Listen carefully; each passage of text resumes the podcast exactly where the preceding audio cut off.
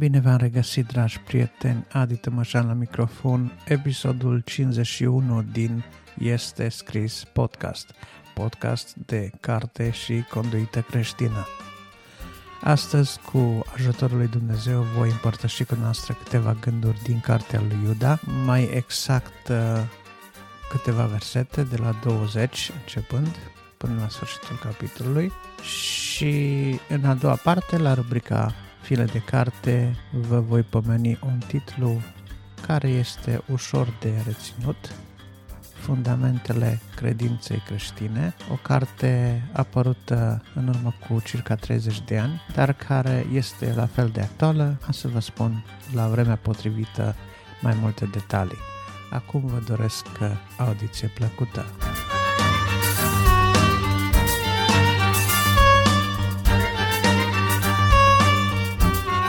Dar voi, prea iubiților, zidiți-vă sufletește pe credința voastră preasfântă.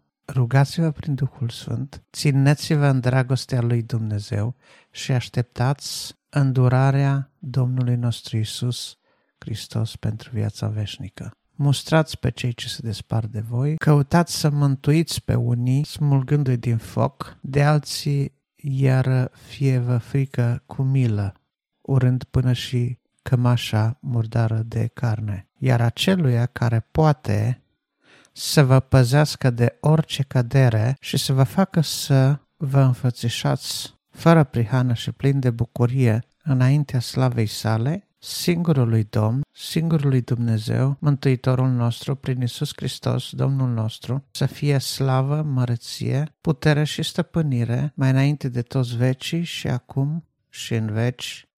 Amin. Au fost ultimele cuvinte din epistola lui Iuda, ultimele patru versete, cele care le-am citit, și sunt niște cuvinte foarte interesante, niște cuvinte pe care Iuda, fratele Mântuitorului Iisus, le scrie cu multă smerenie, dar în același timp cu multă fermitate.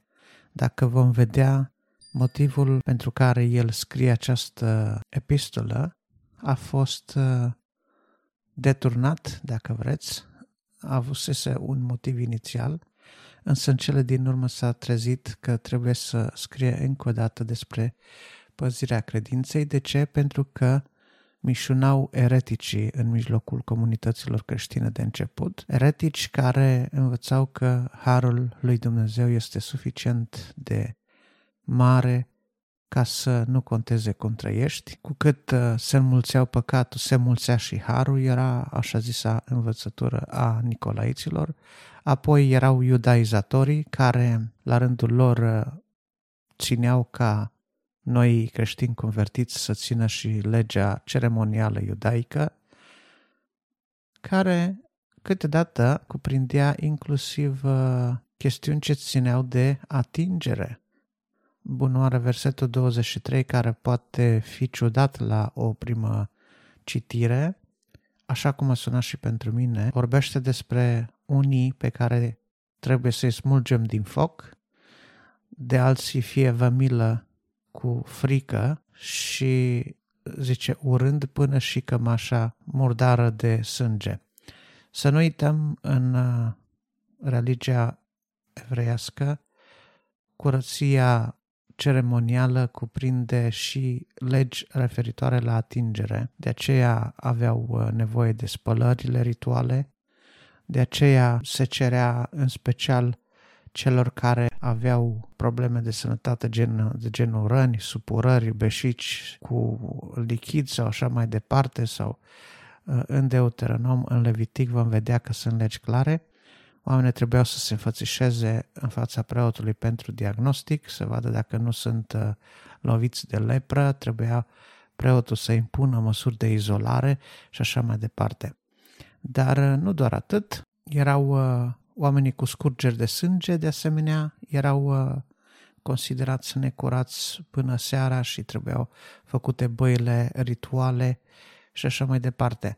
Și noi știm că Domnul Iisus, până la urmă, trece dincolo de toate acestea, în clipa când, la o simplă atingere, o femeie cu scurgere de sânge este vindecată, urmând ca doar câteva minute mai târziu Domnul Iisus să facă o altă minune, învierea fiicei lui Iair. De ce spun toate lucrurile acestea? Pentru că și în vremea aceea și astăzi, cuvântul de ordine din spatele tuturor acestor legi evreiești era contagiune sau transmitere.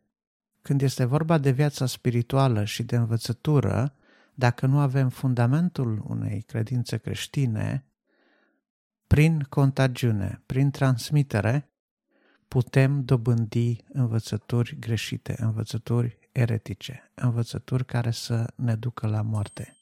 Să nu uităm mai în partea de sus, dacă vom citi epistola lui Iuda, vom vedea despre cei care se vâră printre noi, care sunt ca niște luprăpitori, care sunt lipsiți de consistență, care sunt ca niște nori, ca niște stânci ascunse.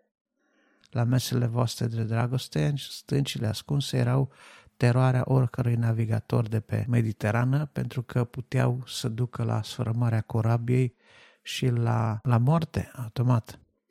Deci, erezia înseamnă, cu alte cuvinte, pericol de moarte spirituală. De aceea, Iuda este foarte ferm când este vorba de combaterea erezilor și în aceste versete care le-am citit, de fapt, este, dacă vreți, descrisă o stare, o stare, de fapt, în care trebuie să se găsească sau el se aștepta să se găsească comunitatea creștină în timp ce lupta cu erezia. El știa că probabil vremurile acelea erau acute în ceea ce privește lupta împotriva ereziei. Istoria creștină avea să dovedească faptul că era doar începutul luptei împotriva ereziei. De fapt, lupta împotriva ereziei n-a încetat niciodată, mai intens sau mai puțin intens. Din păcate, istoria bisericească dovedește că nu de puține ori biserica a luptat chiar cu armele cu care nu trebuie să se lupte.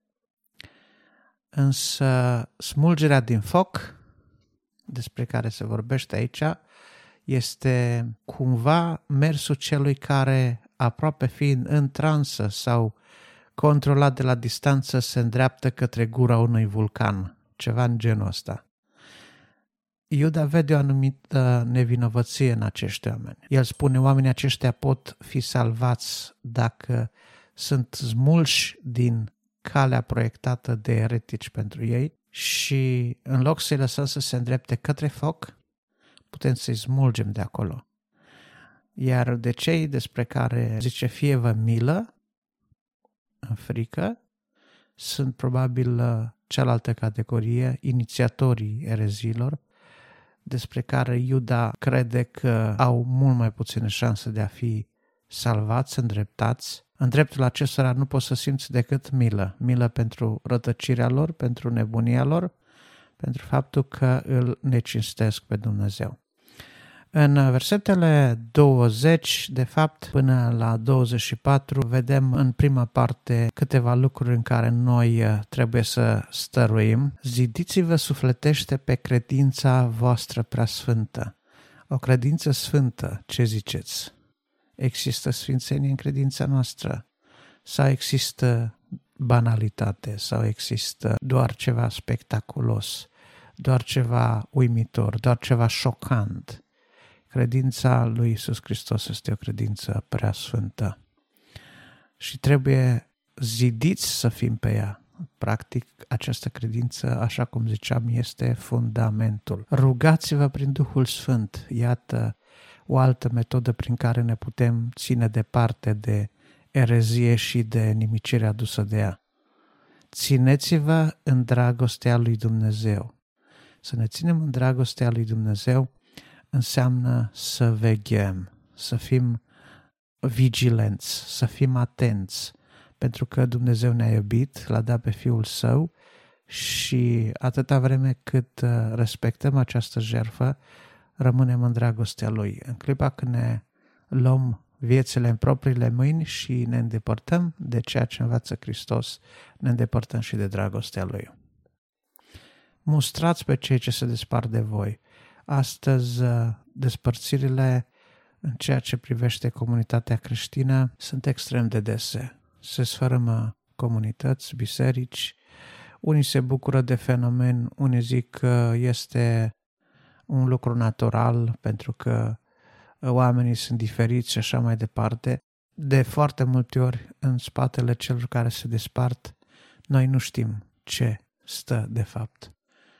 O despărțire naturală este o despărțire făcută, dacă vreți, o despărțire a comunității este făcută nu de dragul divergențelor, nu de dragul doctrinei, nu de, din alte motive, nu din motive de leadership, ci o despărțire a bisericii poate fi făcută pentru motive de ordin organizatoric, economic, poate, sau de reprezentare, pentru că, nu știu, de exemplu, o parte a orașului s-a dezvoltat și lumea migrează către acea parte, iar comunitatea noastră nu are acolo o adunare sau ceva de genul acesta.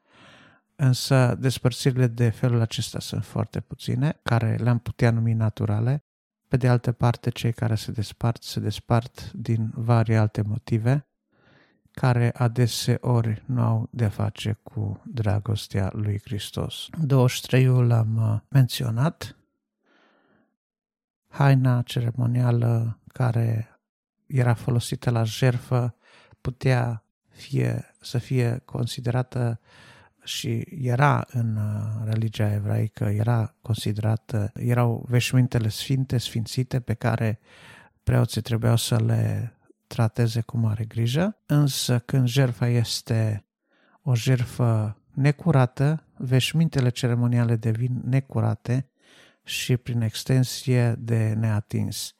Probabil că la aceasta face referire Iuda aici. Aici avem, în schimb, în versetul douăzeci și patru, o benedicțiune sau o binecuvântare pe care Iuda o face în dreptul lui Iisus și în care spune o mulțime de lucruri despre el. Aș începe cu sfârșitul: a lui să fie slava mai înainte de toți vecii, acum și în vecii vecilor. Vedem aici clar remarcată eternitatea Mântuitorului Iisus, care vine din toți vecii, care se ocupă și de timpul de acum și va fi pentru totdeauna, și Iuda dorește glorie sau slavă Mântuitorului pentru aceasta. El poate să facă să fim păziți de orice cădere. Căderea este ca în cazul cărărilor către vulcani. Foarte ușor, când ești aproape de gura vulcanului, poți aluneca și să cazi în hăul din lăuntru.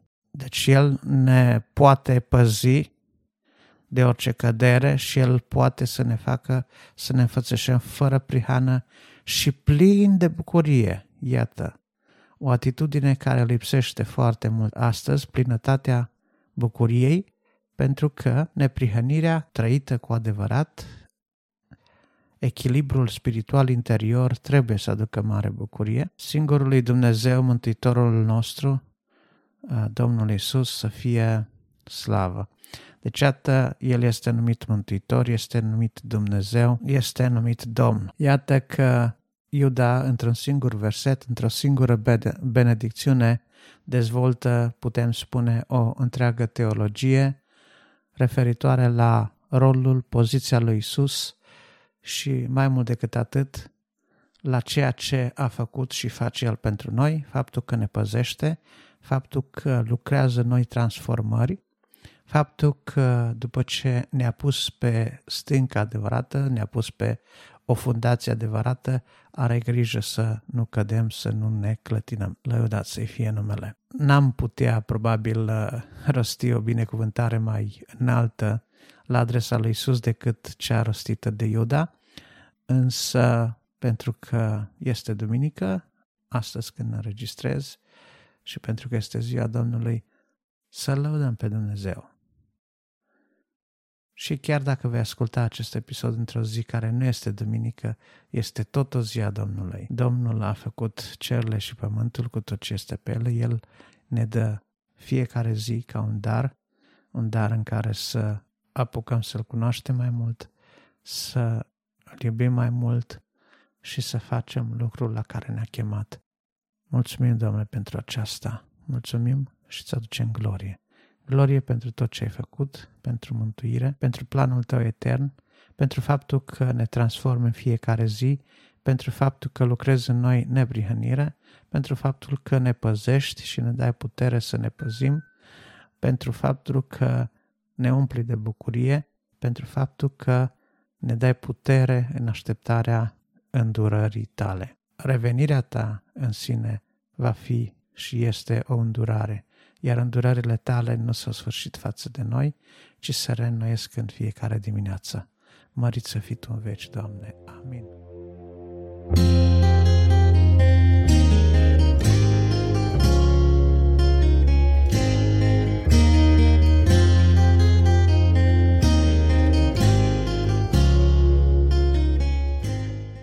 File de carte.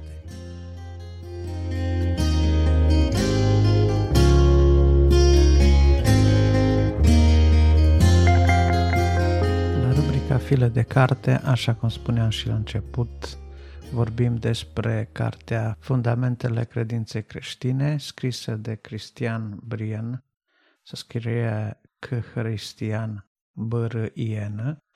Este apărută în nouăsprezece nouăzeci și nouă la G B V.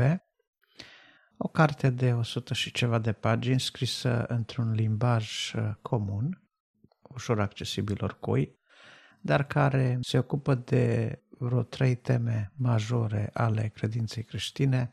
unu. Inspirația și autoritatea Bibliei. doi. Dumnezeirea lui Iisus Hristos. Și în al treilea rând, stabilirea adevărului în cele mai sensibile teme față de care există pericolul ereziei. Ca să spicuiesc doar câteva lucruri legate de cuprinsul acestei cărți, avem o introducere, după aia avem Sfânta Scriptură este inspirată de Dumnezeu, autoritate Bibliei, nu geniul omenesc, ce spune Biblia despre ea însăși, mărturia noului despre vechiul, este și Noul Testament cuvântul lui Dumnezeu, întreaga Scriptură este inspirată de Dumnezeu, procesul comunicării, înțelegerea sau nu a autorului, divin și omenesc, inspirația verbală, teorii despre inspirație, traduceri, citate libere, deosebirea dintre revelație și inspirație, contradicțiile, adevărate greutăți, devieri adevărate. În al doilea capitol, Iisus Hristos, Dumnezeu și om. Asta este o temă, din nou, ușor atacabilă din punct de vedere a ereticilor, în sensul că foarte mulți dintre cei care au lansat învățături greșite, eretice, au atacat în special această temă. Mărturia Vechiului Testament despre dumnezeirea lui Iisus. Avem mărturii în Noul Testament, alte dovezi, apoi se vorbește despre umanitatea lui, pentru că era și el alcătuit din trup, suflet și duh, Dumnezeu și om, lucrarea de mântuire a lui Hristos, ispășirea în Vechiul Testament, substituirea, împăcarea, învierea, învierea în Vechiul Testament, învierea se referă la trup, erori, Evanghelia și învierea lui Hristos. Trei mari adevăruri ale Evangheliei. Cele șapte mărturii ale învierii Domnului. Dacă Hristos n-ar fi înviat, atunci ce-ar fi? Hristos cel dintâi rod, două capete, două familii, dar fiecare la rândul lui, sfârșitul, ultimul vrăjmaș, starea veșnică. Și cam astea sunt, dacă vreți, capitole împărțite în trei părți, în trei secțiuni. Așa cum am zis, vă recomand, este ușor de citit, este un limbaj scris pentru oricine, nu pentru teologi, nu pentru studenți la teologie, ci este accesibilă oricărui credincios. Recomand orice carte referitoare la această tematică, pentru că, de ce să nu spunem, mulți dintre noi, chiar dacă avem idei destul de clare în majoritatea tematicilor creștine există aspecte ale doctrinei, ale credinței cu care nu suntem familiarizați, escatologia, alte domenii sau subdomenii ale teologiei nu sunt la fel de familiare. Mulți dintre noi am fi surprinși să vedem că am crezut mulți ani ceva care nu este corect din punct de vedere biblic, din punct de vedere teologic, însă lucrurile acestea se întâmplă.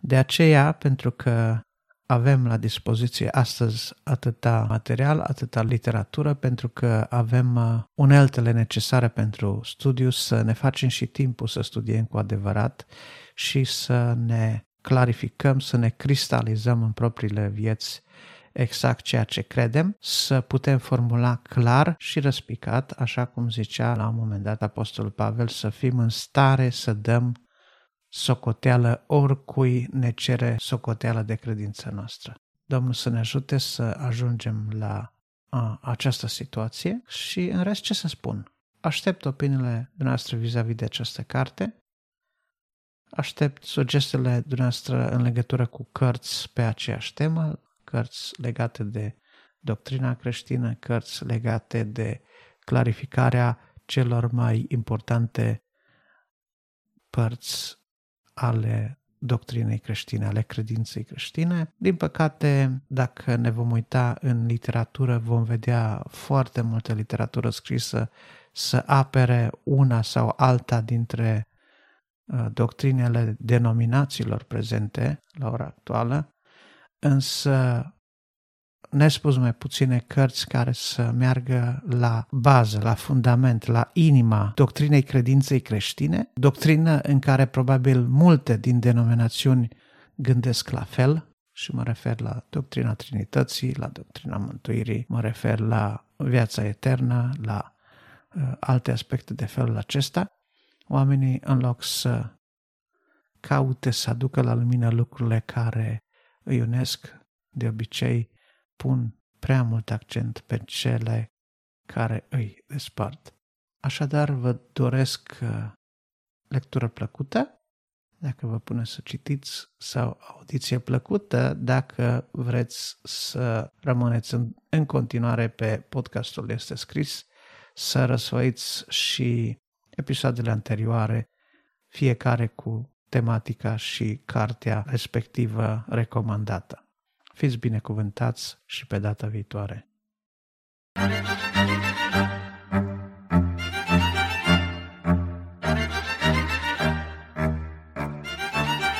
Mulțumesc tuturor ascultătorilor care au rămas cu noi până la sfârșitul acestui episod. Nu uitați, ne puteți asculta tot timpul cele mai importante servicii de podcast cu cele mai importante playere de podcast. Ne puteți asculta în mașina noastră, pe telefon sau chiar într-un browser web, mergând la w w w punct este scris punct r o. Aștept comentariile și sugestiile dumneavoastră la adresa de e-mail podcast arond este scris punct r o. Dumnezeu să vă binecuvinteze! Pe data viitoare!